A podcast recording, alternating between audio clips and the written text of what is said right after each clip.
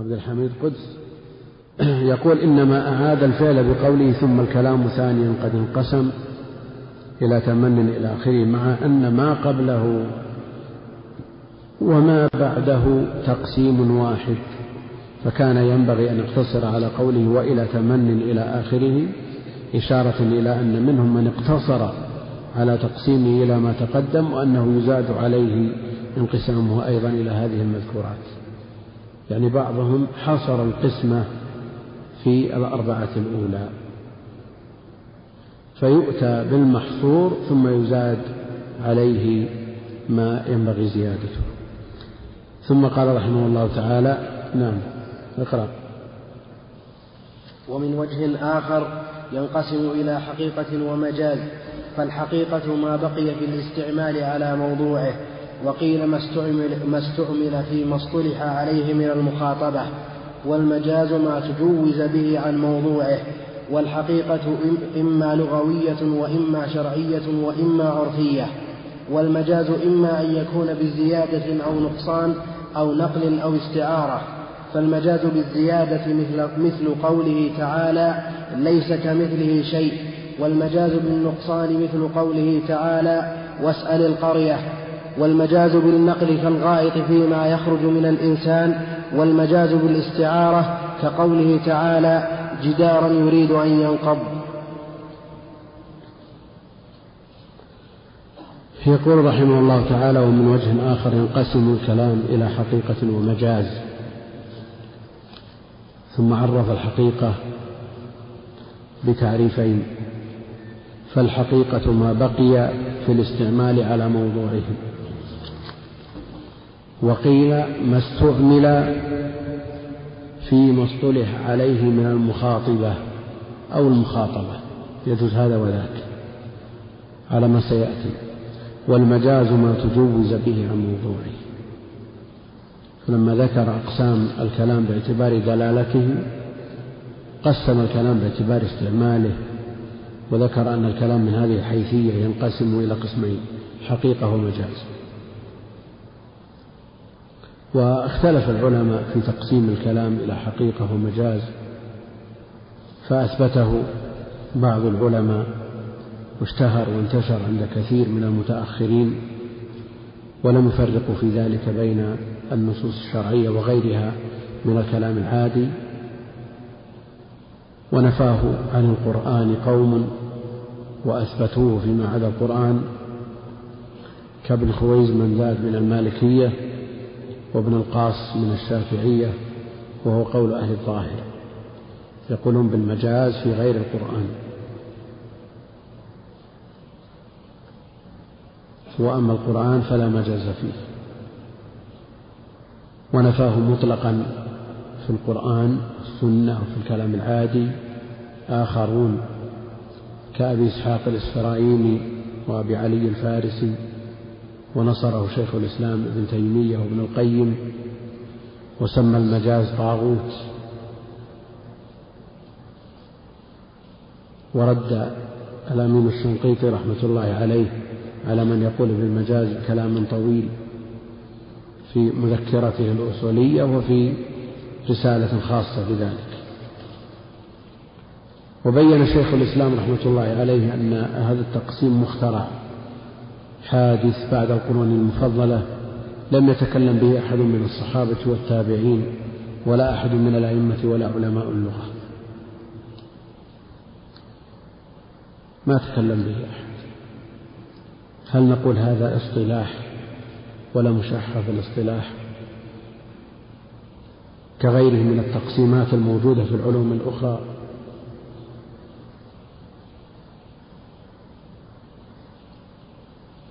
الظاهر أن القول بالمجاز إنما هو إنما أحدثه المبتدعة ليتوصلوا به إلى نفي صفات الله عز وجل بادعاء أنها مجاز. من أقوى ما يستدل به على نفي المجاز على ما أقوى ما يستدل به على إنكار المجاز أنه يجوز نفيه. أنه يجوز نفيه. وليس في النصوص ما يجوز نفيه. إيش معنى هذا الكلام؟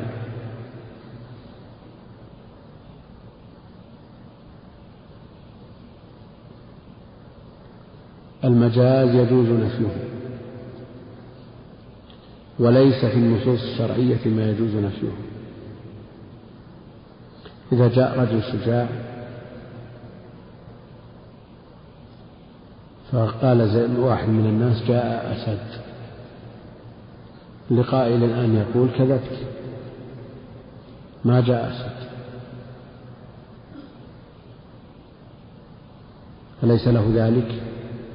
نعم ما جاء أسد. لأن حقيقة الأسد الحيوان المفترس. فإذا كان يجوز نفيه فليس في النصوص ما يجوز نفيه لكنهم أطلقوا الأسد على الشجاع. فهل نقول إنه مجاز وهذا في غير النصوص؟ ونلتزم بلازمه أنه وإن جاز نفيه نقول به كما يقوله بعضهم أو نقول إنه استعمال حقيقي. الأسد كما يطلق على الحيوان المفترس يطلق على الرجل الشجاع.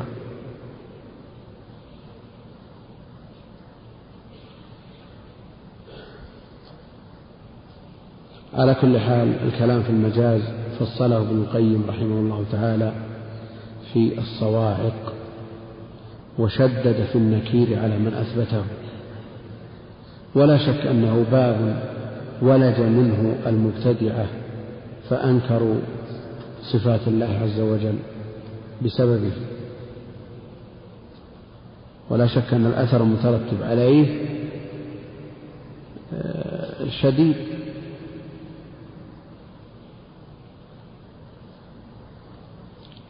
بعد ذلك عرف الحقيقة بأنها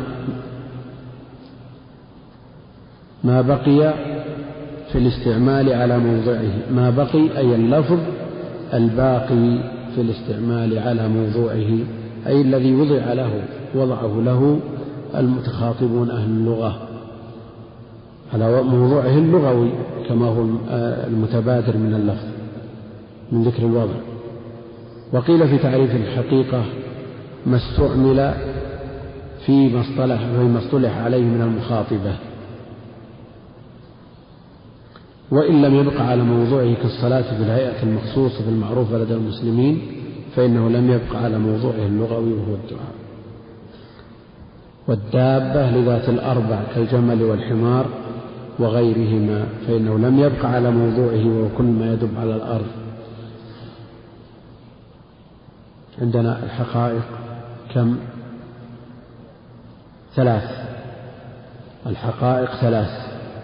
لغوية وشرعية وعرفية.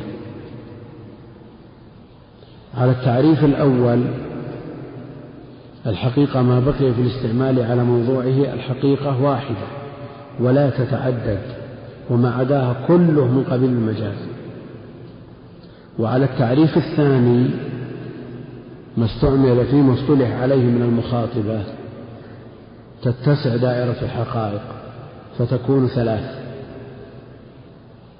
فإذا قيل جاء أسد فبدلا من أن يقال هذا مجاز يقال اصطلح المخاطبة عليه. فيكون حقيقة عرفية. الصلاة المعروفة لدى المسلمين المفتتحة بالتكبير المختتمة بالتسليم ذات الركوع والسجود. هذه حقيقة لكن حقيقة شرعية وإن كانت الحقيقة اللغوية للصلاة الدعاء. والفرق بين الحقائق اللغوية مع الشرعية يختلف أهل العلم في ذلك هل هي من باب النقل التام للكلمة من حقيقتها اللغوية إلى حقيقتها الشرعية؟ أو نقول إنها هي الحقيقة اللغوية وزيد عليها؟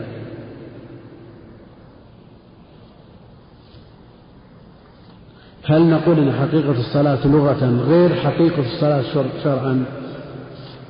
أو نقول أن الحقيقة الشرعية هي الحقيقة اللغوية وزاد عليها الشرع أشياء؟ وقل مثلها الزكاة والصيام والحج والإيمان وغير ذلك من الحقائق الشرعية. نعم. يعني زيد على الحقيقة اللغوية زيد على الحقيقة اللغوية وكأن هذا آه، ما يميل إليه ما يفهم كلام شيخ الإسلام ابن تيمية رحمه الله تعالى. على التعريف الأول لا يدخل في الحقيقة سوى اللغوية. وعلى التعريف الثاني تدخل جميع الحقائق الثلاث اللغوية والشرعية والعرفية. قوله من المخاطبة وبكسر الطاء الجماعة المتخاطبة بذلك اللفظ. ويجوز فتح الطاء المخاطبة هو التخاطب لا مانع أن يقول بين المخاطبة. إيش؟ ما استعمل عليه أو في ما استعمل في مصطلح عليه من المخاطبة. يعني من التخاطب ولا مانع من ذلك. ثم عرف المجاز بأنه ما تجوز أي تعدي به عن موضوعه وهذا التعريف للمجاز يقابل التعريف الأول للحقيقة. يقابل التعريف الأول للحقيقة.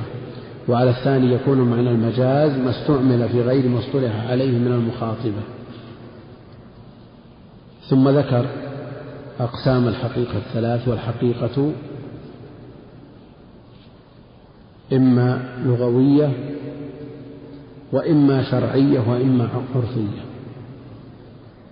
والحقيقة إما لغوية وإما شرعية وإما عرفية. هذا يمشي على تعريفه للحقيقة. يمشي ولا ما يمشي؟ على التعريف الثاني الذي صدره بصيغة التمريض. لأنه قال والحقيقة إما لغوية وإما عرفية وإما شرعية وإما عرفية. فهذا جار على التعريف الثاني. ومعلوم أن أهل العلم إذا جزموا بشيء ثم أتبعوه بقول آخر ممرض يعني مصدر بصيغة التمريض أن اختيارهم ما جزموا به. اختيارهم ما جزموا به. وعلى هذا الذي يختاره إمام الحرمين في تعريف الحقيقة هو الأول لأنه صدر الثاني بصيغة تمريض قيل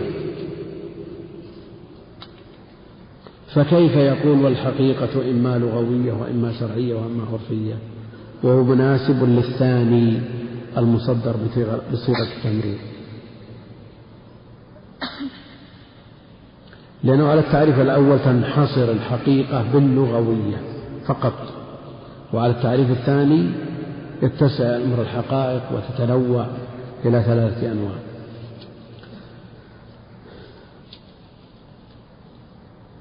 حقيقة إما لغوية وإما شرعية وإما عرفية والحقيقة اللغوية ما وضعه أهل اللغة كالأسد للحيوان المفترس والشرعية التي وضعها الشارع كالصلاة للعبادة المخصوصة والعرفية ما وضعها أهل العرف سواء كان العرف عاما أو خاصا. والعرف العام ما تعارف عليه الناس على جميع مستوياتهم وطبقاتهم كالدابة لذات الأربع وهي في أصل اللغة حقيقة الدابة اللغوية كل ما يدب على وجه الأرض. حقيقتها العرفية في عرف عامة الناس ذوات الأربع. ومثله ما تعارف عليه أهل العرف الخاص ما اصطلح عليه أهل العرف الخاص. هذه حقائق كالفاعل عند النحاة. الفاعل عند النحاة حقيقة عرفية. الباب عند أهل العلم في الكتب يقولون باب. الحقيقة الأصلية للباب اللغوية. ما يدخل ويخرج معه مثل هذا الباب وذلك الباب وغيرها من الأبواب.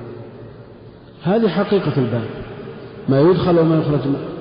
لكن الباب في كتب أهل العلم حقيقة عرفية.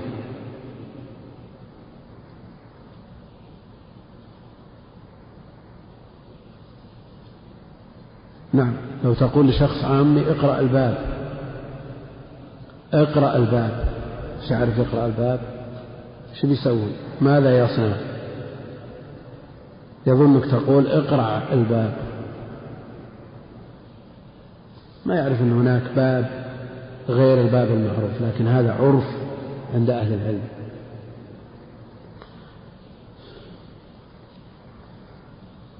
وهذا كما تقدم جار على التعريف الثاني للحقيقة وأما على التعريف الأول فالحقيقة خاصة باللغوية.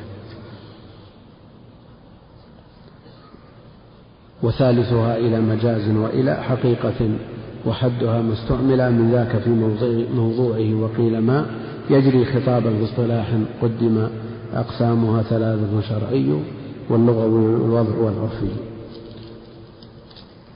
ثم ذكر رحمه الله تعالى أنواع المجاز فقال والمجاز إما أن يكون بزيادة أو نقصان أو نقل أو استعارة ثم مثل للزيادة بقوله جل وعلا ليس كمثله شيء والنقصان مثل قوله تعالى واسأل القرية.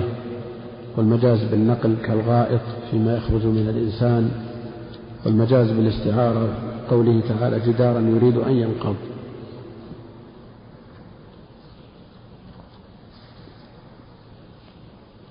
لما عرف الحقيقة والمجاز ذكر أقسام الحقيقة أردف ذلك بأنواع المجاز وذكر أربعة من أنواعه وهي المجاز بالزيادة ومثل له بقوله تعالى ليس كمثله شيء وزعموا أن الكاف هنا زائدة ومنهم من يتأدب مع القرآن المصون عن الزيادة والنقصان. فيقول صلة. صلة. إيش معنى صلة؟ هي زائدة. يعني من حيث الإعراب لا محل لها كصلة الموصول.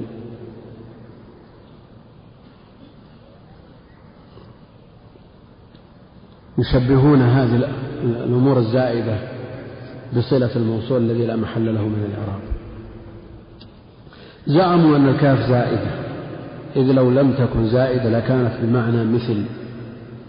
فيكون التقدير ليس مثل مثله شيء. يقول وهذا باطل لأنه يلزم منه إثبات المثل لله عز وجل.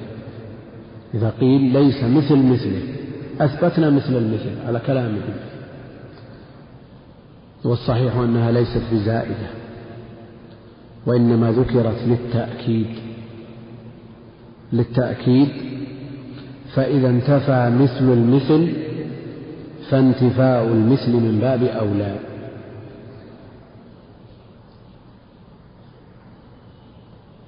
إذا قلت زيد ما لمثله مثيل. ما لمثله مثيل. من باب أولى مثلها الذي يشبهه من بعض الوجوه ليس له مثيل. إذا مثله المطابق له من كل وجه من باب أولى.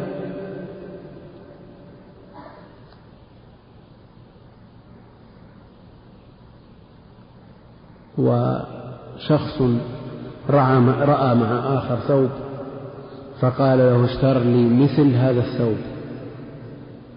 اشتر لي مثل هذا الثوب فاشترى له الثوب نفسه. فرده قال أنا قلت لك اشتر لي مثل هذا الثوب. ما قلت لك اشتر لي هذا الثوب. فتخاصم عند شريح فألزمه بأخذ الثوب. وقال ليس شيء أشبه بالشيء من الشيء نفسه. وهنا نقول الصحيح أنها ليست بزائدة وإنما ذكرت التأكيد فإذا انتفى مثل المثل فانتفاء المثل من باب أولى مبالغة في نفي المثل. ثم مثل للزيادة بالنقصان بقوله جل وعلا واسأل القرية قالوا المراد أهل القرية إذ القرية لا يمكن سؤالها والصحيح أنه لا حذف فالمراد بالقرية الأبنية بأهلها. القرية الأبنية العمران بأهله ولا يطلق على العمران مفردا قرية فالأهل جزء من القرية. وعلى افتراض أن المراد بالأبنية المراد بالقرية الأبنية سؤالها ممكن. سؤال القرية ذاتها ممكن. كيف؟ فيكون جوابها بلسان الحال. يعني ألا يمكن أن تخاطب دارا خربة فتقول أين أهلك؟ أين أربابك؟ أين من بناك؟ أين من عمرك؟ نعم ألا يمكن. ألم يسأل علي رضي الله عنه القبور؟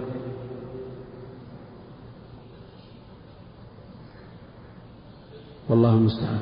على كل حال الجواب في مثل هذا يكون بلسان الحال وإن لم يكن بسؤال المقال بلسان المقال. ثم مثل المجاز بالنقل بكلمة الغائط. إذ الأصل في الكلمة أنها وضعت للمكان المطمئن فيقصده من أراد قضاء الحاجة ليستتر فيه فأطلقت على الخارج نفسه من الإنسان. والصحيح أن الغائط حقيقة عرفية. وحينئذ لا مجاز. والمجاز بالاستعارة مثل له بقوله تعالى جدارا يريد أن ينقض. جدارا يريد أن ينقض. حيث أضاف الإرادة إلى الجدار فشبه ميله إلى السقوط. شبه ميله إلى السقوط بإرادة السقوط. التي هي من صفات الحي دون الجماد. والمجاز المبني على التشبيه يسمى استعارة. والصحيح أنه ليس من المجاز فإرادة كل شيء بحسبه. إرادة كل شيء بحسبه. إرادة المخلوق تختلف عن إرادة الجماد كما أن إرادة الخالق تختلف عن إرادة المخلوق. إرادة كل شيء بحسبه.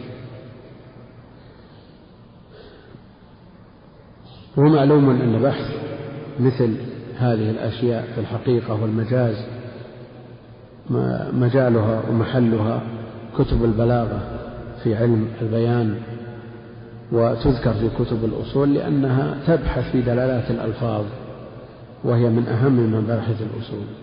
على كل حال المسألة في الحقيقة والمجاز مسألة طويلة الذيول والخلاف فيها كبير بين أهل العلم والذي عليه جمع من أهل التحقيق نفي المجاز. ومن ينفي المجاز شيخ الإسلام ابن تيمية وابن القيم من أراد الاطلاع على المسألة بفصها فليرجع إلى الصواعق لابن القيم ورسالة للشيخ الأمين الشنقيطي رحمه الله في منع جواز المجاز. وله أيضا إجابة عن هذه المسائل أو هذه الأمثلة بخصوصها له إجابة عنها في مذكرته الأصولية. يا شيخ. والله أعلم وصلى الله وسلم وبارك على عبده ورسوله نبينا محمد وعلى آله وصحبه أجمعين.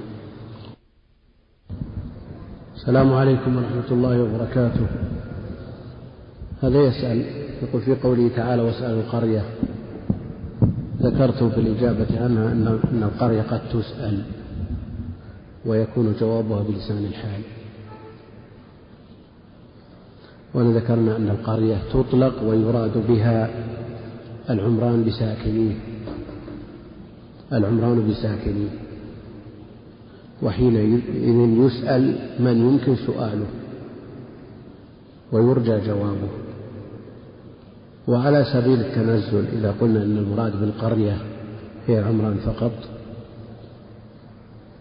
فقد حصل أن علي بن أبي طالب رضي الله عنه سأل القبور يا سأل القبور وأهل القبور ماذا عندكم؟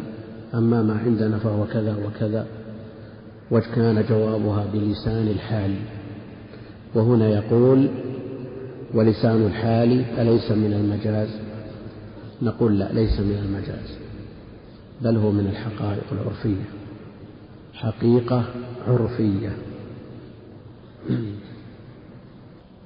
ذكرت أن الأسئلة التي لا علاقة لها بالكتاب تحال إلى الشيخ حفظه الله.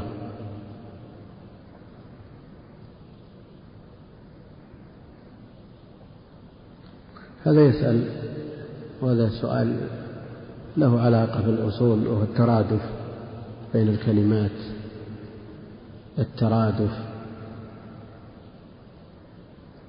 مثل قعد وجلس. هل نقول أن معنى الكلمتين واحد تماما بحيث لا يزيد أحدهما عن الآخر؟ مثل قعد وجلس. من أهل العلم من يقول ذلك. يوجد في اللغة كلمات مترادفة.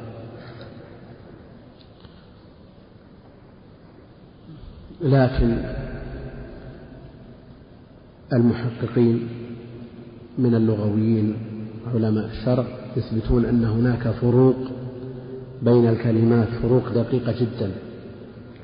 وكتاب الفروق اللغوية لأبي هلال العسكري أكبر مثال على ذلك يأتي بالكلمتين اللتين يظن فيهما الترادف فيبين ما بينهما من فروق دقيقة. فعلى سبيل المثال الصنف والضرب والنوع والقسم بينها فروق في غاية الدقة. هناك أيضا ما بين القعود والجلوس هناك أيضا ما بين القيام والوقوف وهكذا من فروق.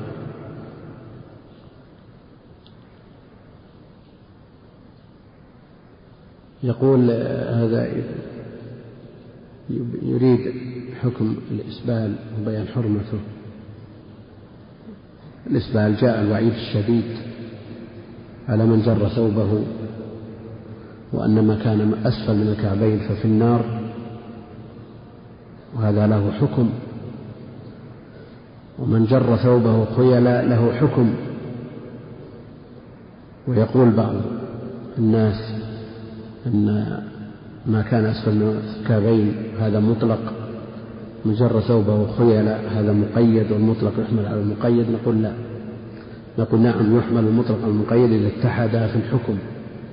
وهنا اختلاف في الحكم. لأن مجرد جر الثوب له حكم وهو في النار نسأل الله العافية. وأما جره خيلاء له حكم آخر أشد من الحكم الأول.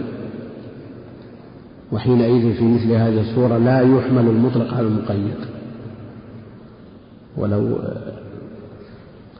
أدركنا في الكتاب شرح الإطلاق والتقييد لبينا ذلك بيانا يكفي إن شاء الله تعالى. لأن للمقيد مع المطلق صور أربع إما أن يتحد في الحكم والسبب أو يختلف في الحكم والسبب أو اختلف في الحكم دون السبب أو العكس. أربع صور ولكل واحد منها حكمها.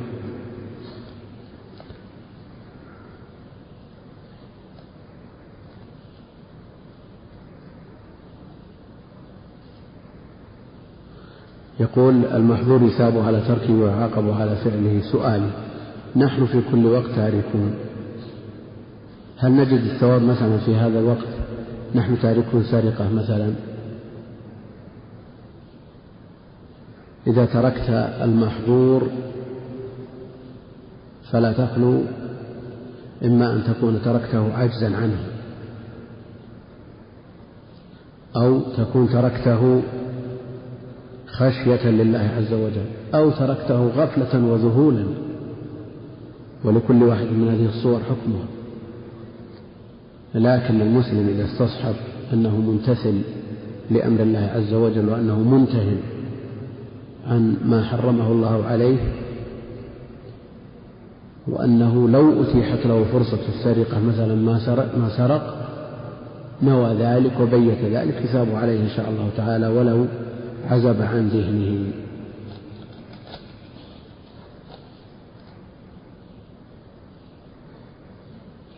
هذه أسئلة كثيرة عن المجاز وهل يدخل في الصفات أو لا يدخل لكن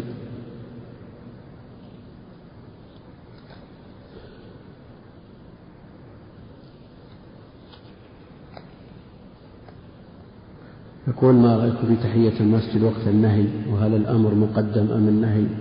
في النصوص إذا تعارضت. هذه مسألة مهمة جدا ويقع فيها كثير من الناس ويحتاج إليها في مثل هذا الوقت لأنه وقت نهي. كثير من الناس يصلي في وقت النهي دون تردد كأن المسألة محسومة وهذه المسألة من عضل المسائل وليس الخلاف فيها كما يتصوره بعض. الناس أنه من باب العموم والخصوص والخاص مقدم على العام لا.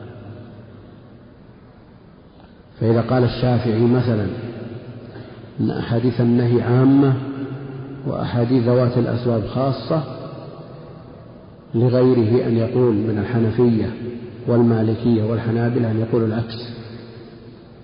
أحاديث ذوات الأسباب عامة وأحاديث النهي خاصة. إذا قال الشافعي أحاديث النهي عامة في جميع الأوقات وأحاديث ذوات الأسباب خاصة بهذه الصلوات للطرف المقابل أن يقول العكس. أحاديث ذوات الأسباب عامة في جميع الأوقات وأحاديث النهي خاصة بهذه الأوقات. وليس قول أحدهما بأولى بالقبول من قول الآخر.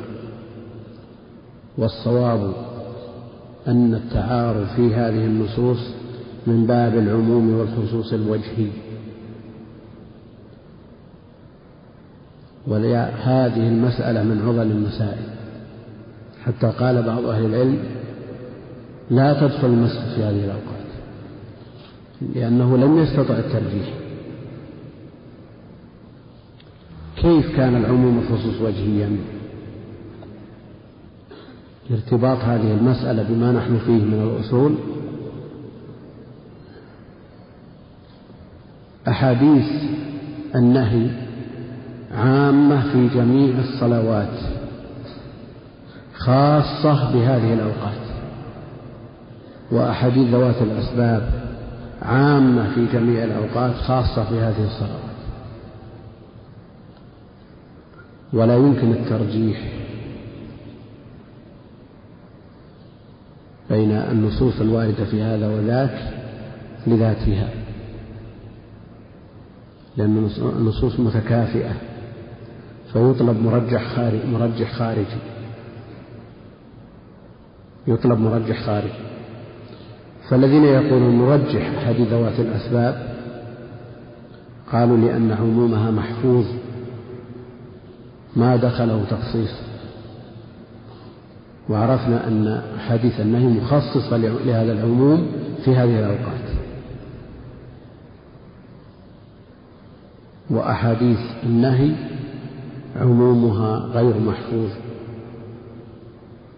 دخله من المخصصات الكثير. فترجح أحاديث ذوات الأسباب على أحاديث النهي. والذي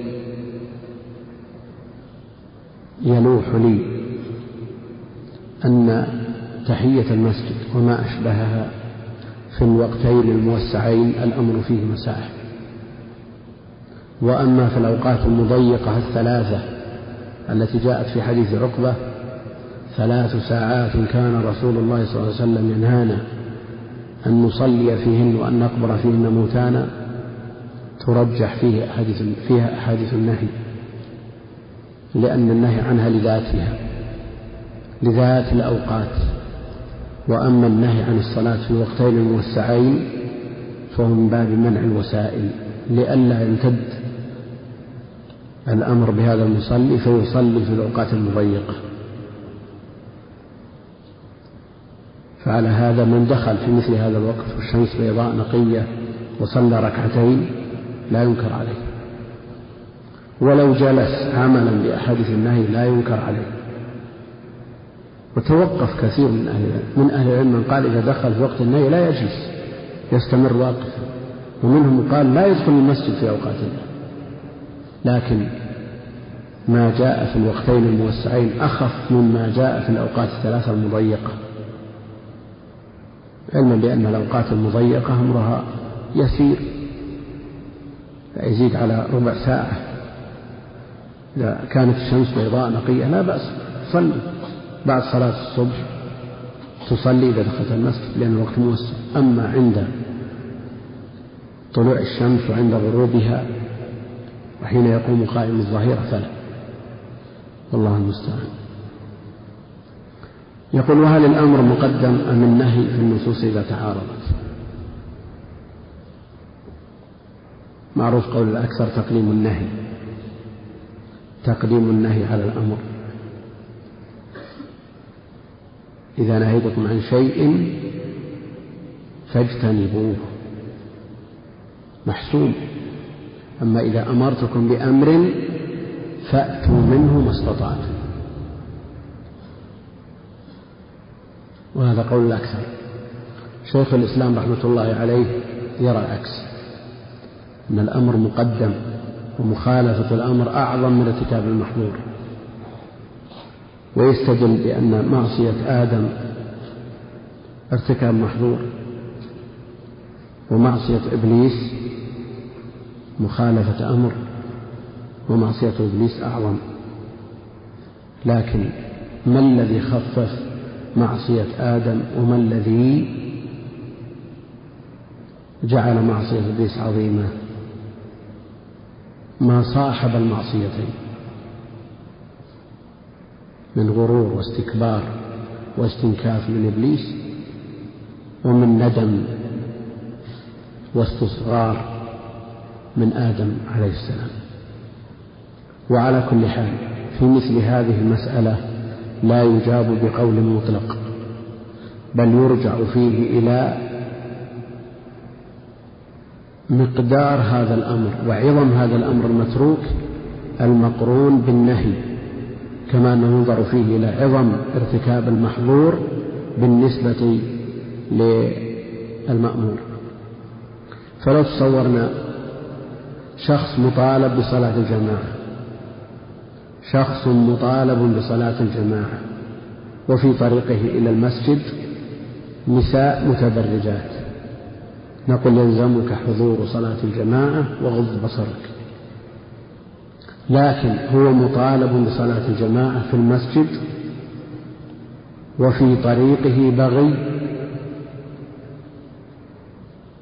ومن وراء هذا البغي ظالم يجبر الناس على مقارفة الفاحشة معه.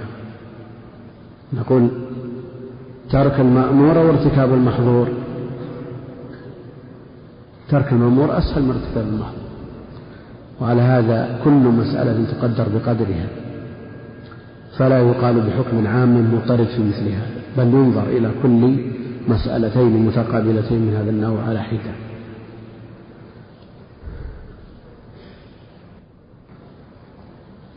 يقول هذا وأن الوقت طال بنا. وما كنت أنوي أن أجيب عن مثل هذه الأسئلة بحضور شيوخنا. لكن هذا يقول أعشق المناظرات في أشياء له ارتباط ما مر بنا. أعشق المناظرات والجدال لا للعناد وإنما لقول كلمة الحق مع علمي بأن المراء العقيم من يتركه يكون قد ضمن له الرسول صلى الله عليه وسلم بالجنة ما هي نصيحتكم؟ أولا المجادلة مجادلة الخصوم بالحق بالتي هي أحسن مطلب شرعي. مناظرة الكفار بالتي هي أحسن. بالرفق واللين طلبا للحق وبحثا عنه. هذا لا شك أنه أسلوب من أساليب الدعوة. هذا مطلوب. وهذا الأسلوب موجود في النصوص من الكتاب والسنة لكن الجدال لذاته والمراء لإظهار العلم لكي يقول الناس هذا يحسن كذا فيه ما في غيره من أبواب العلم. أيضا لو تعلم من غير جدال ولا مراء ليقال عالم صار من أول من تسعر بهم النار نسأل الله العافية أيضا الجدال الذي لا جدوى من ورائه. هذا مذموم. فمن يؤتى الجدل الذي لا فائدة فيه وتميل إليه نفسه لا شك أنه دليل على حرمان حرمان العلم والعمل معا. والله المستعان. فإذا كانت لديك هذه الملكة فعليك أن تنميها بالأدلة. لا بالمعقولات لا أن تعتمد على الجدل العقلي. نعم هناك آداب للبحث والمناظرة مراعاة عند أهل العلم تؤخذ لكن العمدة الأدلة وفهم السلف لهذه الأدلة. فإذا دخلت في هذا الباب بنية صالحة وقصدك الحق ملغيا حظوظ النفس فإنك مأجور إن شاء الله تعالى. سم. بسم الله الرحمن الرحيم.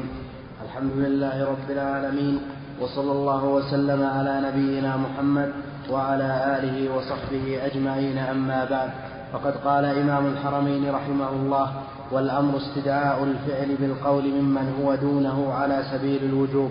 والصيغة الدالة عليه افعل وهي عند الإطلاق والتجرد عن القرينة تحمل عليه إلا ما دل الدليل على أن المراد منه الندب أو الإباحة فيحمل عليه ولا ولا يقتضي التكرار على الصحيح إلا إذا دل إلا إذا دل الدليل على قصد التكرار ولا يقتضي الفور والأمر بإيجاب الفعل أمر به بركة بركة الحمد لله رب العالمين وصلى الله وسلم وبارك على عبده ورسوله نبينا محمد وعلى آله وصحبه أجمعين. يقول المؤلف رحمه الله تعالى والأمر استدعاء الفعل. الأمر الذي هو أحد شقي التكليف. التكليف إما بأمر أو بنهي. على خلاف في التخيير الذي مقتضاه الإباحة هل هو تكليف أم لا؟ الأمر عرفه المؤلف بأنه استدعاء الفعل. من بالقول ممن هو دونه. فيخرج بقوله استدعاء الفعل النهي. لماذا؟ لأنه استدعاء للترك كما أنه يخرج به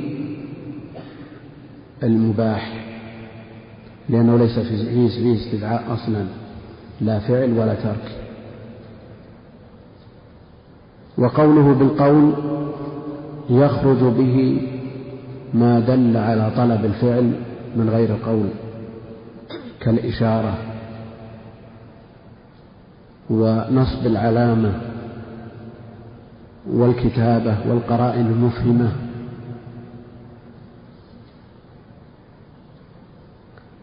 الآن إذا قال الأب لابنه اذهب هذا إيش؟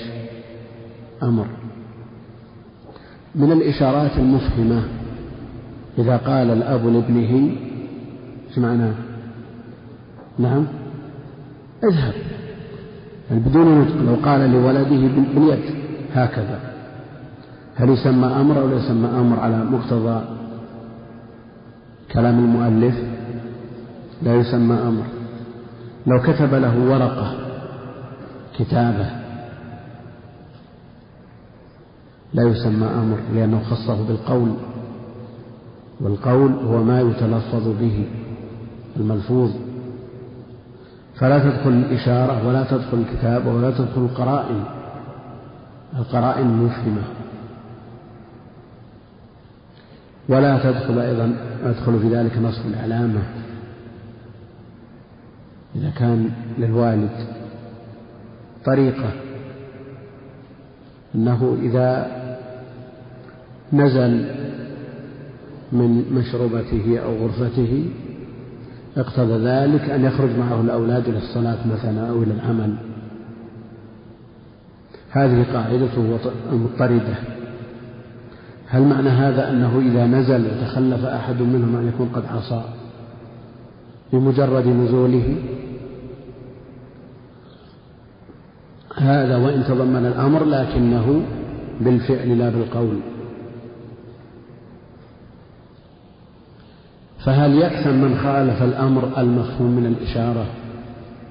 وهل يأثم من خالف الأمر المكتوب؟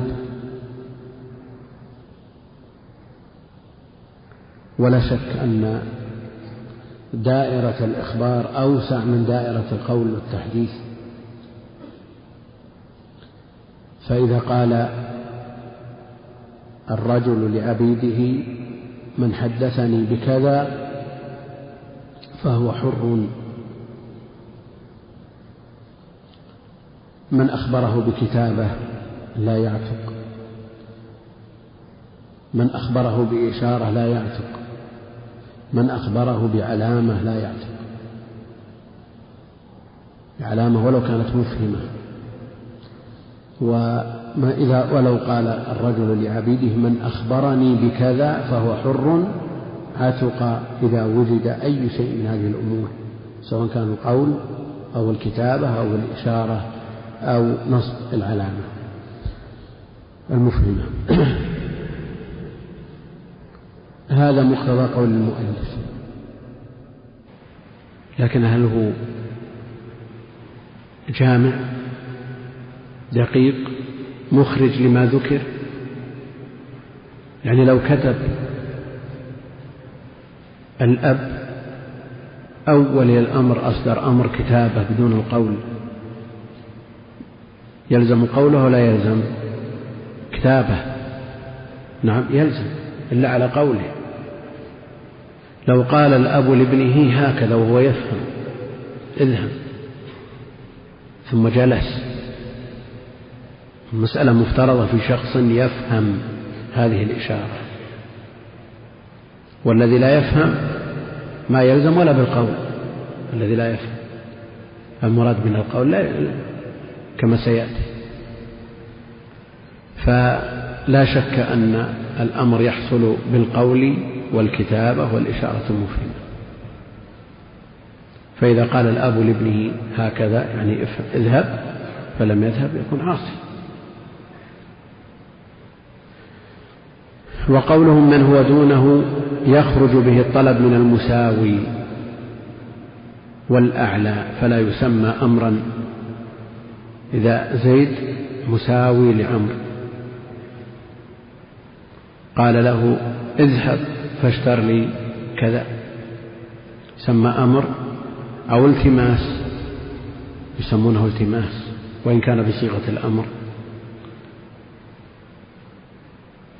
إذا الإبن طلب من أبيه أن يشتري له شيء.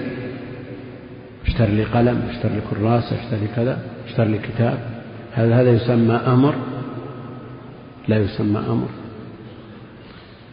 يسمونه سؤال مثل هذا. إذا قال الله عز وجل لعباده أقيموا الصلاة هذا أمر.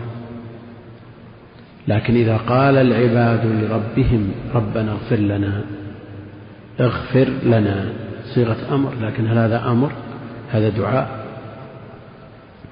على سبيل الوجوب يخرج به الندب والإباحة.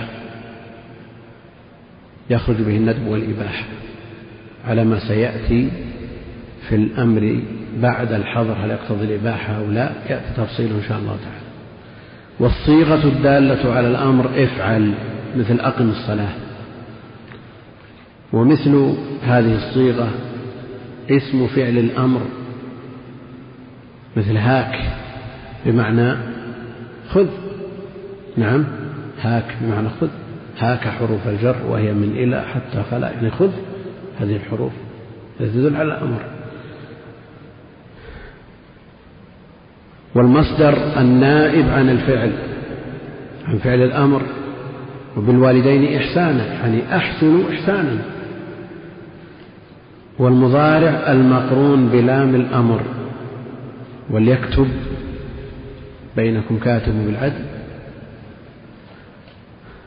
فاللام لام الأمر ومثل الصيغة التصريح بلفظ الأمر التصريح بلفظ الأمر. لا بصيغته كما في قوله جل وعلا إن الله يأمركم أن تؤدوا الأمانات إلى أهلها هذا تصريح تصريح بلفظ الأمر وهو مقتض للوجوب كالأمر. كما في قوله عليه الصلاة والسلام أمرت أن أسجد على سبعة أعظم والآمر هنا هو الله سبحانه وتعالى. لكن إذا قال الصحابي أمرنا رسول الله صلى الله عليه وسلم هل يساوي صيغة افعل أمرنا رسول الله صلى الله عليه وسلم؟ إذا قال الصحابي أمرنا رسول الله صلى الله عليه وسلم هذا مرفوع بلا خلاف لذكر النبي عليه الصلاة والسلام. ولا يتأتى فيه الخلاف في مثل قول الصحابي أمرنا أو نهينا على ما سيأتي. هو مرفوع قطعا لكن هل قول الصحابي أمرنا رسول الله صلى الله عليه وسلم مثل قوله عليه الصلاة والسلام افعلوا كذا؟ نعم. يعني أمرنا أن ننزل الناس منازلهم هل هو مثل قوله عليه الصلاة والسلام أنزلوا الناس منازلهم؟ وجاء الحديث بهذا وهذا. الجمهور على ذلك على أنه لا فرق يعني تعبير الصحابي عن عن صيغة الأمر والنهي بلفظهما لا يختلفان عند جماهير أهل العلم خلافا لداود الظاهري وبعض المتكلمين. قال لا يقتضي الأمر ولا يقتضي النهي. حتى ينقل لنا اللفظ النبوي. لسنا مطالبين بألفاظ الصحابة وفهوم الصحابة. على كلامه. لأن الصحابي قد يسمع كلام يظنه أمر أو نهي وهو في الحقيقة ليس بأمر ولا نهي. نقول له هذا القول مرذول لأنه إذا لم يعرف السلف من الصحابة الذين عاصروا النبي عليه الصلاة والسلام وفهموا مقاصده ومقاصد الشرع إذا لم يفهموا مدلولات الألفاظ النبوية من يفهمه؟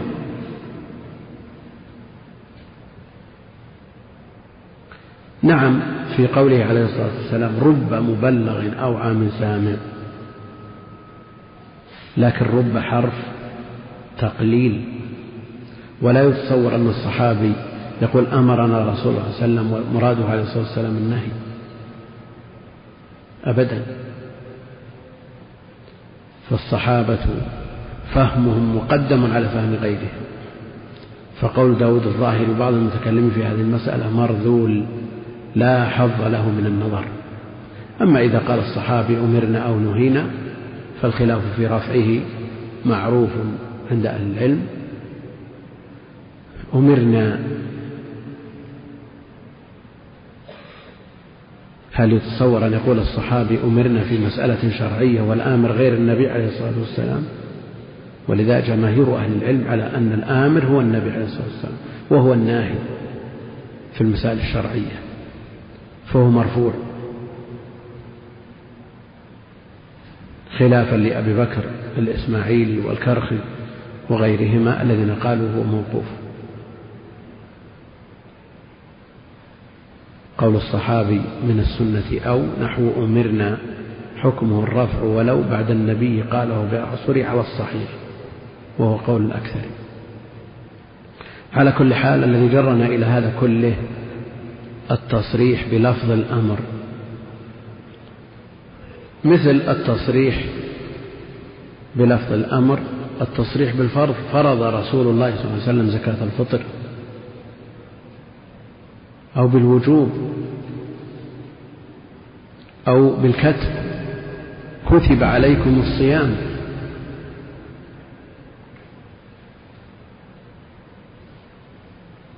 كتب عليكم الصيام. معناه فرض وهذا دال على الوجوب. وقوله والأمر بما يدل عليه من الصيغ.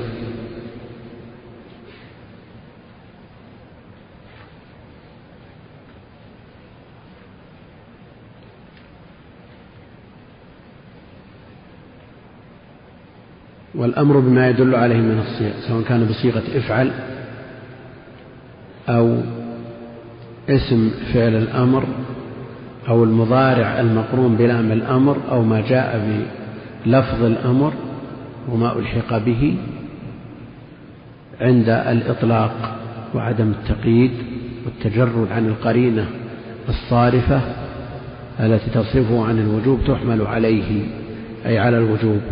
نحو أقيم الصلاة. ولهذا يقول عامة أهل العلم الأصل في الأمر الوجوب. ومن أوضح الأدلة على ذلك قوله تعالى فليحذر الذين يخالفون عن أمره أن تصيبهم فتنة. الوعيد مرتب على مخالفة الأمر فدل على أن أمره عليه الصلاة والسلام للوجوب. فليحذر الذين يخالفون عن أمره أن تصيبهم فتنة أو يصيبهم عذاب أليم. ومن الأدلة الدالة على ذلك قوله عليه الصلاة والسلام لولا أن أشق على أمتي لأمرتهم بالسواك مع كل وضوء وعند كل صلاة. ولا شك أن أمر الاستحباب ثابت باقي إنما المرتفع لوجود المشقة هو أمر الوجوب أما أمر الاستحباب فهو ثابت. قد يقول قائل نجد الأوامر الصريحة. وهي محمولة عند جمهور أهل العلم على الاستحباب. ولا نقف على صارف هذا كثير في كتب أهل العلم. الجمهور حمله على الندب ويقول الظاهرية على الأصل في الوجوب. فما موقف طالب العلم من مثل هذا؟ هل يقول بقول الظاهرية ولو خالفهم الأئمة الأربعة وأتباعهم؟ وقفت على مسألة في كتاب من الكتب التي تعنى بذكر الخلاف. أو عندك أمر من النبي عليه الصلاة والسلام وفي الشروح حمله الجمهور على الندب وقال بالوجوب الظاهرية.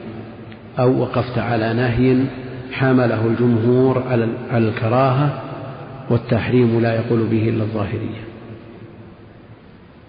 هذه مسألة تواجه طلاب العلم كثيرا. فمثلا الأئمة الأربعة وأتباعهم في جهة والظاهرية في جهة. الظاهرية معهم الأصل وهو أن الأصل في الأمر الوجوب وفي النهي التحريم. والجمهور حملوا تبحث عن صارف ما تجد. فهل تقول بالوجوب بناء على الأصل ولو لم يقل به إلا الظاهرية؟ أو تتهم نفسك بالقصور أو بالتقصير عن البحث عن صارف فتقول بما قال به الجمهور ولو خالفت الأصل؟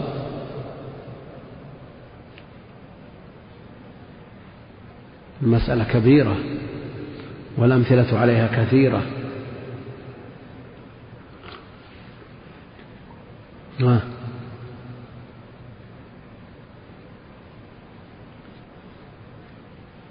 ألا يواجهكم مثل هذا؟ كثير هذا. تجد أمر ولا نهي يقول الظاهري بالتحريم أو بالوجوب والجمهور على الندب. بما في ذلكم الأئمة الأربعة. نقول لا عبرة بقول أحد مع قوله عليه الصلاة والسلام والأمر للوجوب والنهي التحريم ولو لم يقل به إلا الظاهرية.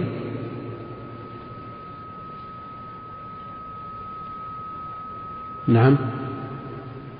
أو نقول بقول الجمهور ونتهم أنفسنا بالتقصير في البحث عن الصارف.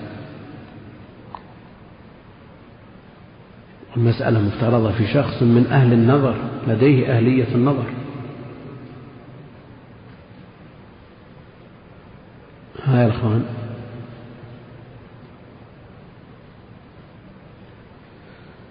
المسألة مبنية على الاعتداد بقول الظاهرية. هل يعتد بقول الظاهرية في المسائل الخلاف والاتفاق أو لا يعتد بهم؟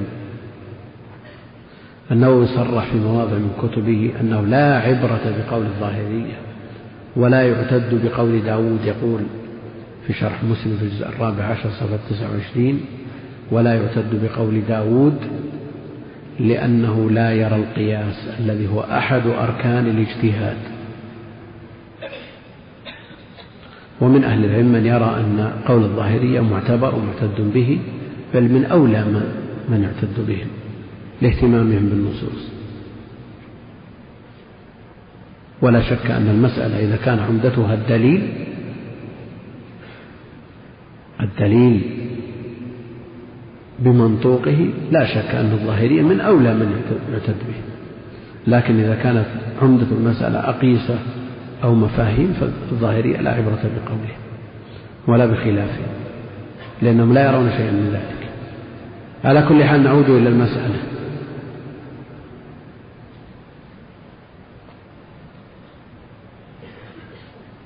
كانت المسألة مشكلة عندي جدا.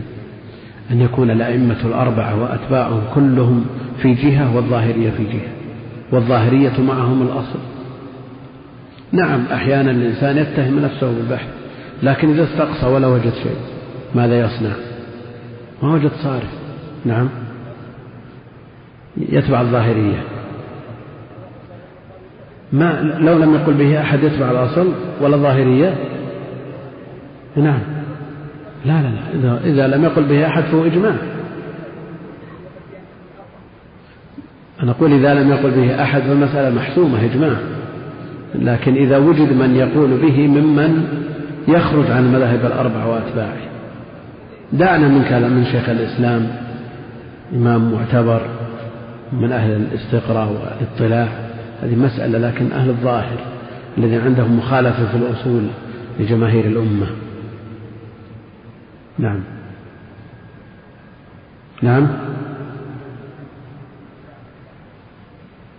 يأخذ بالأحوط يعني يعمل بالوجوب في نفسه ولا يلزم به الناس. نعم. أو يقول بالتحريم ويفتي بذلك نفسه ويكف نفسه ويمتنع ولو, لم يفتي به الناس. نعم. لا شك أن الاحتياط مطلوب لكن الاحتياط إذا أدى إلى ارتكاب محظور أو ترك مأمور فالاحتياط في هذا الاحتياط وقد يوجد في بعض الصور. نعم.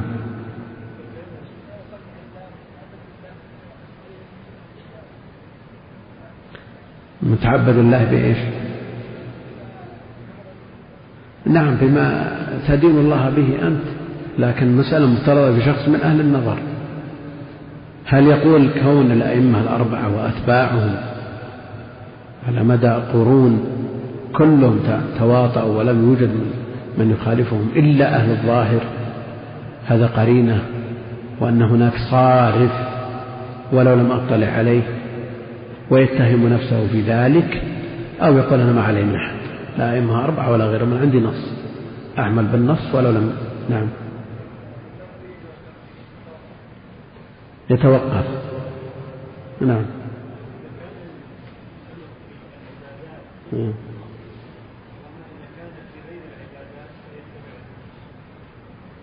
وش وجه التفريق بين الدين واحد.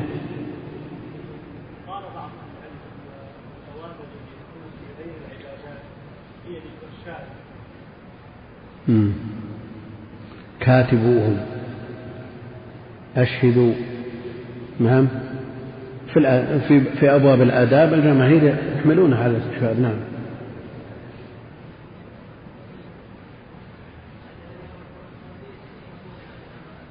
ترى ما أسمع الحين. هذا صوتك؟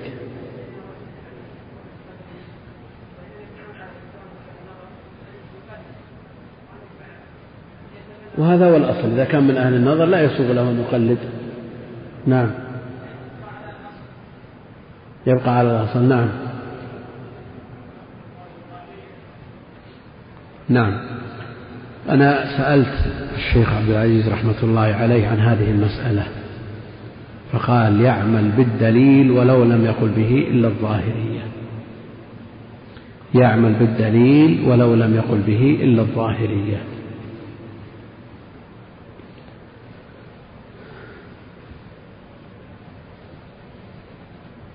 ولا, زالت المسألة مشكلة عندي لأن للأئمة أقدار في نفسي. نعم. نعم. كيف؟ إيه نقول هذه الوقفة أوجدها إيش؟ القصور أو التقصير عن البحث عن صارف. قد يكون الصارف في كتاب ما وقفت عليه.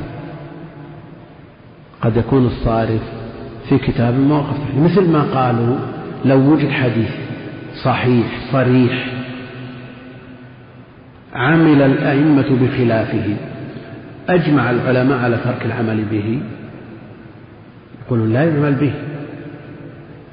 لماذا؟ لوجود ناسخ لهذا الخبر ولو لم نقف عليه. لوجود ناسخ لهذا الخبر ولو لم نقف عليه.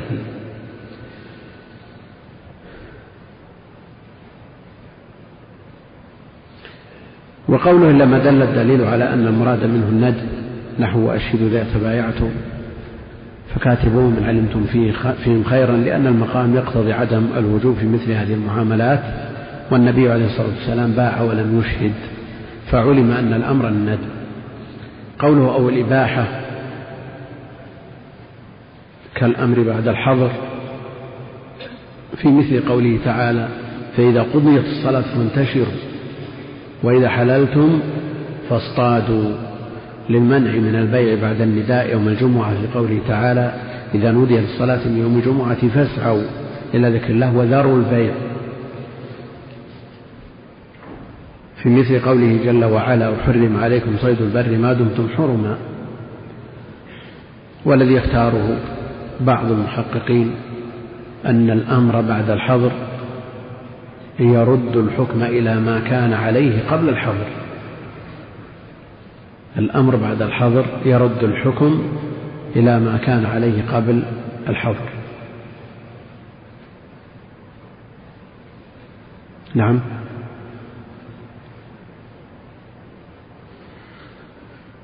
هو الذي يختاره بعض المحققين واختاره ممن اختاره شيخ الإسلام ابن تيمية رحمه الله ونسبه الطوفي في البلبل إلى الأكثرين.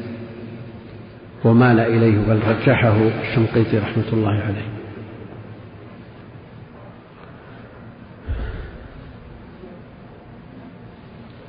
الحظر إنما وجد لعارض. الحظر وجد لعارض.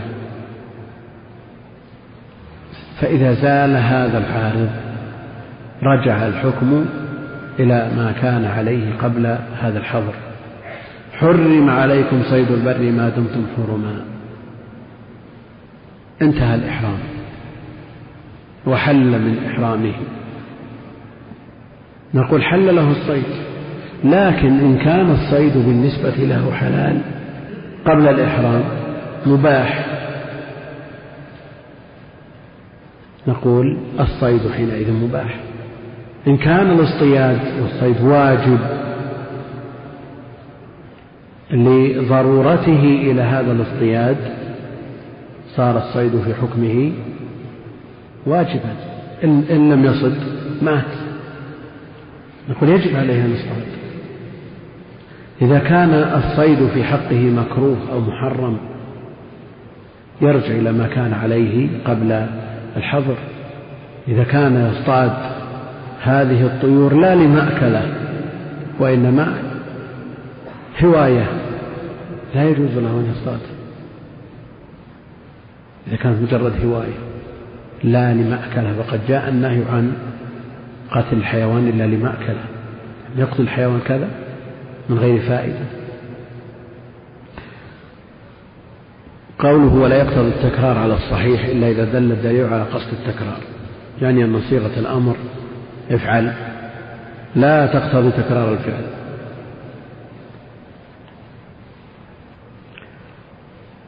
صيغة الأمر افعل لا تقتضي تكرار الفعل بل إذا فعله المكلف مرة واحدة خرج من عهدته وبرئت ذمته وتم امتثاله لأن الأصل براءة الذمة مما زاد على المرة. يعني لذات الأمر لا لأمر خارج هناك أدلة تدل على التكرار يعمل بالتكرار. إن الله وملائكته يصلون على النبي. يا أيها الذين آمنوا صلوا عليه وسلموا تسليما.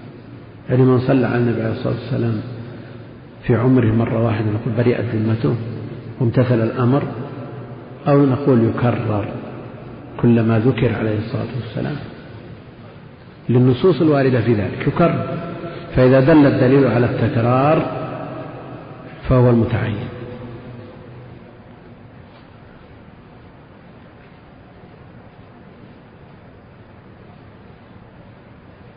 أقم الصلاة أقيموا الصلاة الأمر بالصلاة إيتاء الزكاة دل الدليل على أنها تتكرر متى وجدت الأسباب التي ربطت بها. بخلاف الحج مثلا دل الدليل على عدم التكرار وهكذا. أما الصيغة لذاتها فإنها لا تقتضي التكرار. وقال بعضهم أنها لا تقتضي التكرار ولا عدم التكرار. هي تقتضي وجوب الفعل والتكرار وعدمه يؤخذ من أدلة أخرى.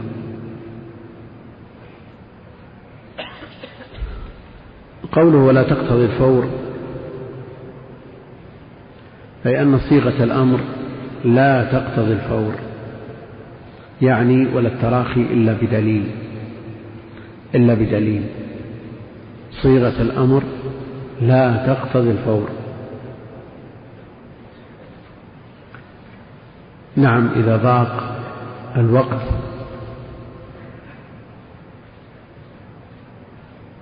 وخرج الوقت الذي حدد لهذا العمل فلا بد من الفور لا بد من المبادرة. لو قال الأب لأبيه بعد صلاة العشاء مثلا اشتر خبز. الخبز لإيش؟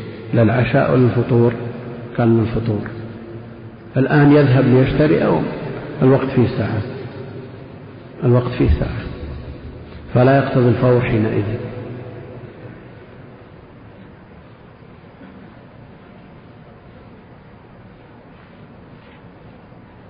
لأن المقصود إيجاد الفعل من غير اختصاص بالزمن الأول أو الثاني. المقصود أنه لا ينتهي الوقت المحدد له. مثل أقم الصلاة لدلوك الشمس. لزوالها أقم صلاة الظهر لدلوك الشمس. لزوالها. هل يعني هذا أنك تقيم الصلاة من مجرد الزوال؟ أو الوقت موسع كما دل عليه الدليل إلى مصير ظل كل شيء مثله.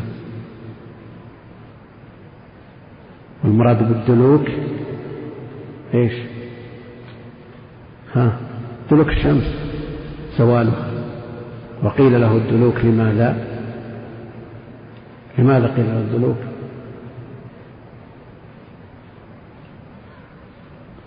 نعم. لماذا قيل للزوال دلوك؟ قالوا لأن الناظر إلى الشمس في هذا الوقت تؤلمه عينه فيحتاج إلى دلكها. هكذا قالوا. المقصود أن الصيغة لا تقتضي الفور إلا إذا دل الدليل على ذلك مثل تعجل الحج. تعجل الحج على خلاف فيه هل هو واجب على الفور أو على التراخي وأقوال أهل العلم في بابه مبسوطة.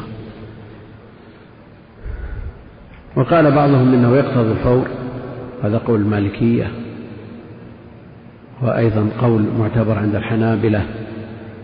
للأمر بالمسارعة والمسابقة سارعوا سابقوا استبقوا الخيرات. ولا شك أنه أحوط وأبرأ للذمة لكن الإلزام يحتاج إلى نص قاطع. قال في قرة العين وهو مقتضى قول كل من قال إنه يقتضي التكرار. وهو مقتضى قول كل من قال إنه يقتضي التكرار. يقول الناظم باب الأمر وحده استدعاء فعل واجب بالقول ممن كان دون الطالب بصيغة افعل فالوجوب حقق حيث قرينة انتفت وأطلقا لا مع دليل دلنا شرعا على إباحة في الفعل أو ندب فلا بل صرفه عن الوجوب حتما بحمله على على المراد منهما. بل صرفه عن الوجوب حتم بحمله على المراد منهما. ولم يفد فورا ولا تكرارا إن لم يرد ما يقتضي التكرار. نعم سم. والأمر بإيجاد الفعل أمر به وبما لا يتم الفعل إلا به كالأمر بالصلوات أمر بالطهارة المؤدية إليها وإذا فعل يخرج المأمور عن العهدة نعم الأمر بإيجاد الفعل أمر به وبما لا يتم الفعل إلا به.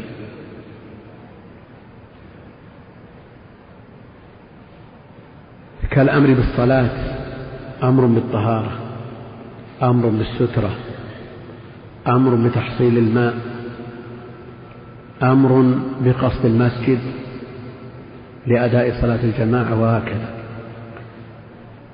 وإذا فعل خرج المأمور عنه يعني أن الأمر بالشيء أمر به على سبيل الغاية وأمر بما لا يتم إلا به على سبيل الوسيلة.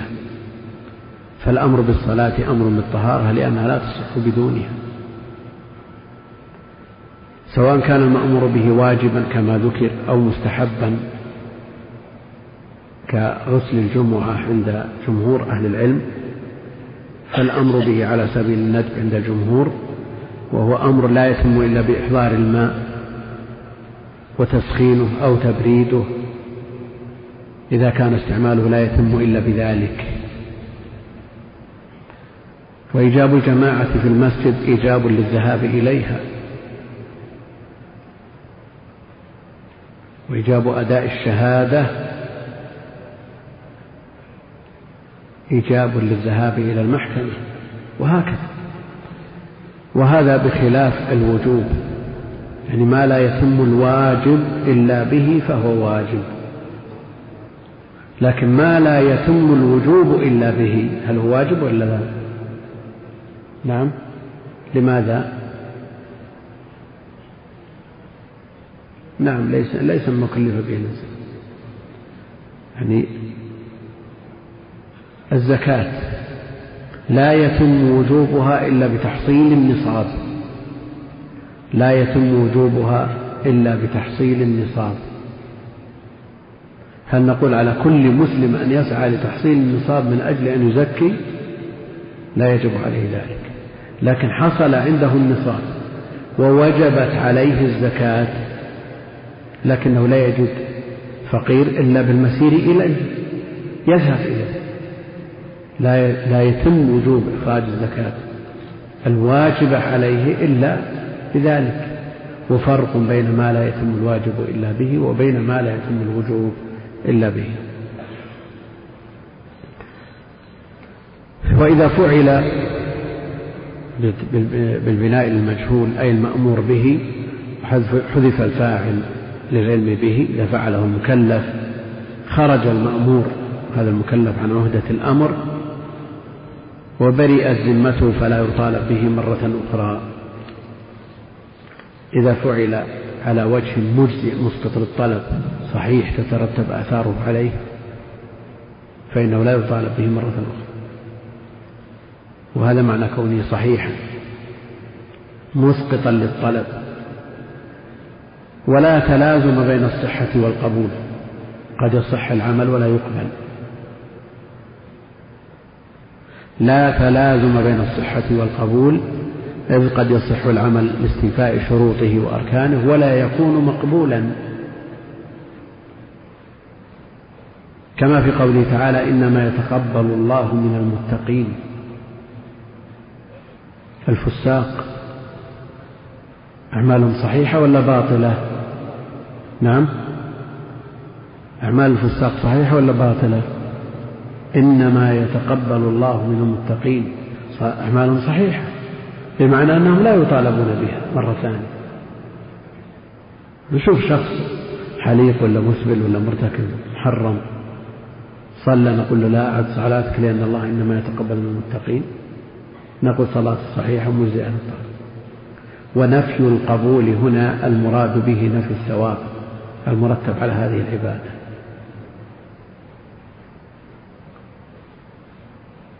لا يقبل الله صلاة من في جوفه خمر لا يقبل الله أو من أتى عرافا لم تقبل له صلاة أربعين يوما. قالوا هذا نفي الثواب المرتب على هذه العبادة. وليس معنى هذا أنهم يؤمرون بإعادتها إذا جاءوا بها على وجه المشروع لكن قد يرد نفي القبول ويراد به نفي الصحة. لا يقبل الله صلاة من أحدث حتى يتوضأ. نقول صلاة صحيحة والثواب مرتب عليها. لا لا. هنا المراد به نفي الصحة. لماذا؟ لأن الوضوء شرط للصلاة. لا يقبل الله صلاة حائض إلا بخمار. كذلك سترة بالنسبة للمرأة اللائقة بها شرط لصحة الصلاة كما أن سترة الرجل اللائقة به شرط لصحتها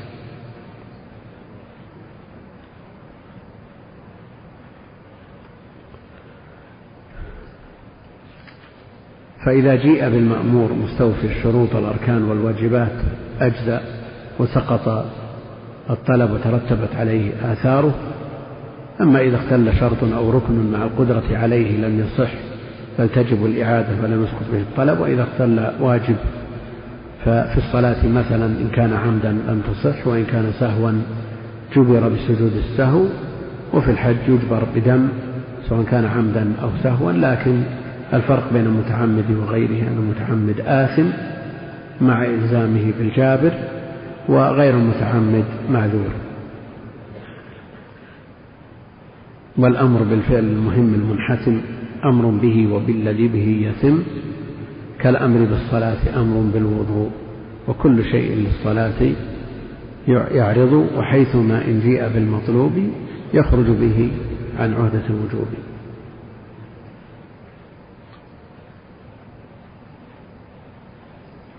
نعم. يدخل في خطاب الله تعالى المؤمنون والساهي والصبي والمجنون غير داخلين في الخطاب والكفار مخاطبون بفروع الشرائع وبما لا تصح إلا به وهو الإسلام لقوله تعالى ما سلككم في سقر قالوا لم نكن من المصلين. والأمر بال... الذي يدخل في الأمر والنهي وما لا يدخل يقول المؤلف يدخل في خطاب الله تعالى المؤمنون. والساهي والصبي والمجنون. الواو هذه عاطفة أو استئنافية؟ استئنافية. الساهي والصبي والمجنون غير داخلين في الخطاب. هذه الترجمة المراد بها من يتناوله خطاب التكليف بالأمر والنهي ومن لا يتناوله؟ قال في قرة العين قال ما لا يدخل ترجمة الذي يدخل في الأمر والنهي وما لا يدخل قال ما لا يدخل تنبيها على أن من لم يدخل في خطاب التكليف ليس في حكم ذوي العقول. لماذا؟ لأن العقل هو مناط التكليف. فعبر بما التي هي في الأصل لغير العاقل تشبيها لهؤلاء بغير العقلاء. وأخر الناظم هذه الترجمة بعد مبحث النهي فأحسن لأنها متعلقة بالأمر والنهي معا فتقديمها على النهي كما فعل المصنف مفضول. يدخل في خطاب الله تعالى التكليفي المؤمنون المكلفون البالغون من ذكر وأنثى. من الأحرار والعبيد في الجملة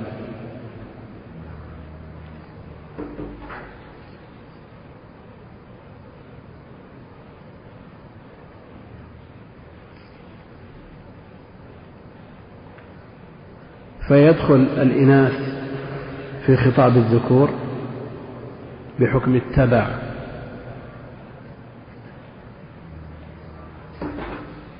لأن النساء إيش؟ شقائق الرجال. يقول الله عز وجل عن مريم عليه السلام وكانت من إيش؟ من القانتين. فإذا عبر عنها بجمع الذكور على سبيل الاستقلال فدخولها معهم إذا على سبيل التبعية من باب أولى. وأما الساهي وهو الغافل في حكمه الناسي فلا يكلف لأن من شرط التكليف فهم الخطاب لما كلف به وهذا لا يتم إلا بالانتباه. وأما الصبي فهو غير مكلف سواء كان مميزا أو غير مميز ما لم يبلغ سن التكليف. وأمره بالعبادات قبل التكليف من باب التمرين على العبادة اللي حديث رفع القلم عن ثلاثة وفيهم الصبي حتى يبلغ ومثله المجنون للحديث المذكور ولما ذكرنا من أن مناط التكليف والعقل والمجنون لا يعقل. وأما وجوب الزكاة في مال الصبي والمجنون فهو ليس من باب التكليف بل هو من باب ربط الأسباب بالمسببات فهو حكم وضعي وليس بحكم تكليفي. ويؤمر الساهي ومثله النائم بعد ذهاب الوصف المقتضي للعذر بقضاء ما فات من الصلاة وضمان ما أتلف من الأموال لوجود سبب ذلك وهو الإتلاف ودخول الوقت. المغمى عليه. المغمى عليه. هل هو في حكم المجنون أو في حكم النائم؟ يعني شخص يدخل العناية المركزة لا يعي هل يؤمر بالقضاء؟ إذا أفاق. باعتبار أنه في حكم النائم أو لا يؤمر بالقضاء باعتبار أنه في حكم المجنون زال عقله نعم. نعم. أيوه. والحد الفاصل. نعم. نعم. مطلقا. يعني لو أغمي عليه يوم وليلة. نقول حكم مجنون. نعم. يعني يعفى عما كان في مقدار النوم. نعم. أو نقول ما كان مقدار النوم حكم حكم النوم فيؤمر بالقضاء وما زاد على ذلك حكم حكم الجنون. نعم.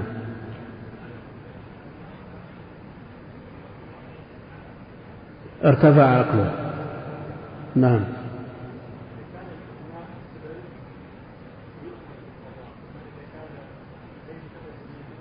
يعني مثل زوال العقل بالسبب كشرب الخمر ونحوه. يعني زوال العقل بالتسبب. شخص شرب ما يزيل عقله. هذا معاقبة له يؤمر. هذا قصدك. نعم.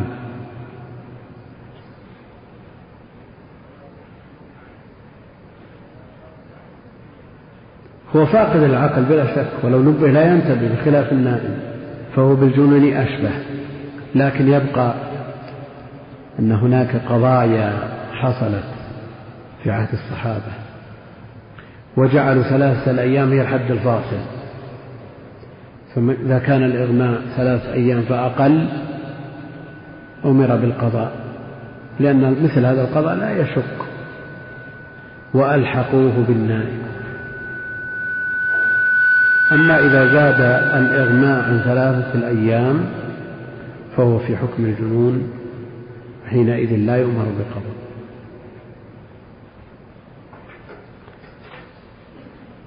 ومن زال عقله بسببه كشرب الخمر مثلا فالمسألة خلافية بين أهل العلم. إذا زال عقله بسببه بسبب منه. فكثير من أهل العلم يقول هو مطالب بما يطالب به لأنه هو المتسبب. وليس للإنسان أن يسعى لإسقاط التكاليف. ولذا لو سافر شخص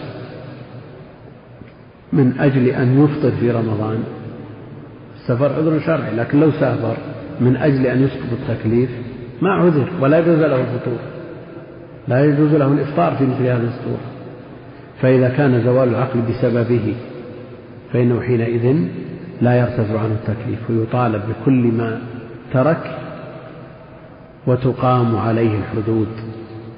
إذا ارتكب ما يقتضي حد إذا زنى السكران قتل السكران سرق السكران وهكذا. ومن أهل العلم من يقول إن عليه إثم الشرب وليس عليه ما يطالب به العقلاء لأنه في هذه الحالة ليس بعاقل والعقل مناط التكليف.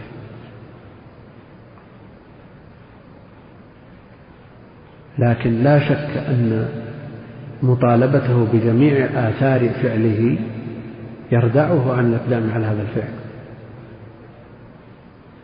أما بالنسبة لما يتعلق بحقوق الآدميين فهو محل اتفاق مطالب بذلك وهذا ليس من باب الحكم التكليفي.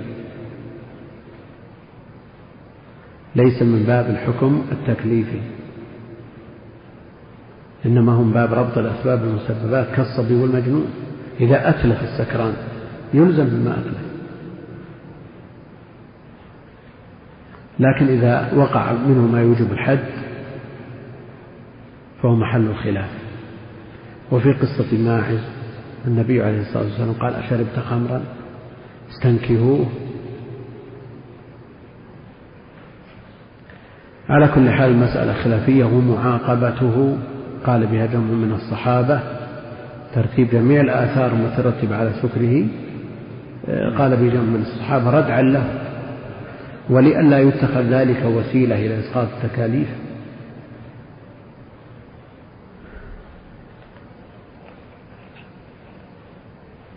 المسألة الأخيرة نعم. والنهي. لا وين؟ كفار. والكفار مخاطبون بفروع الشرائع. وبما أيها الأحبة في الله. ما تبقى من مادة هذا الشريط؟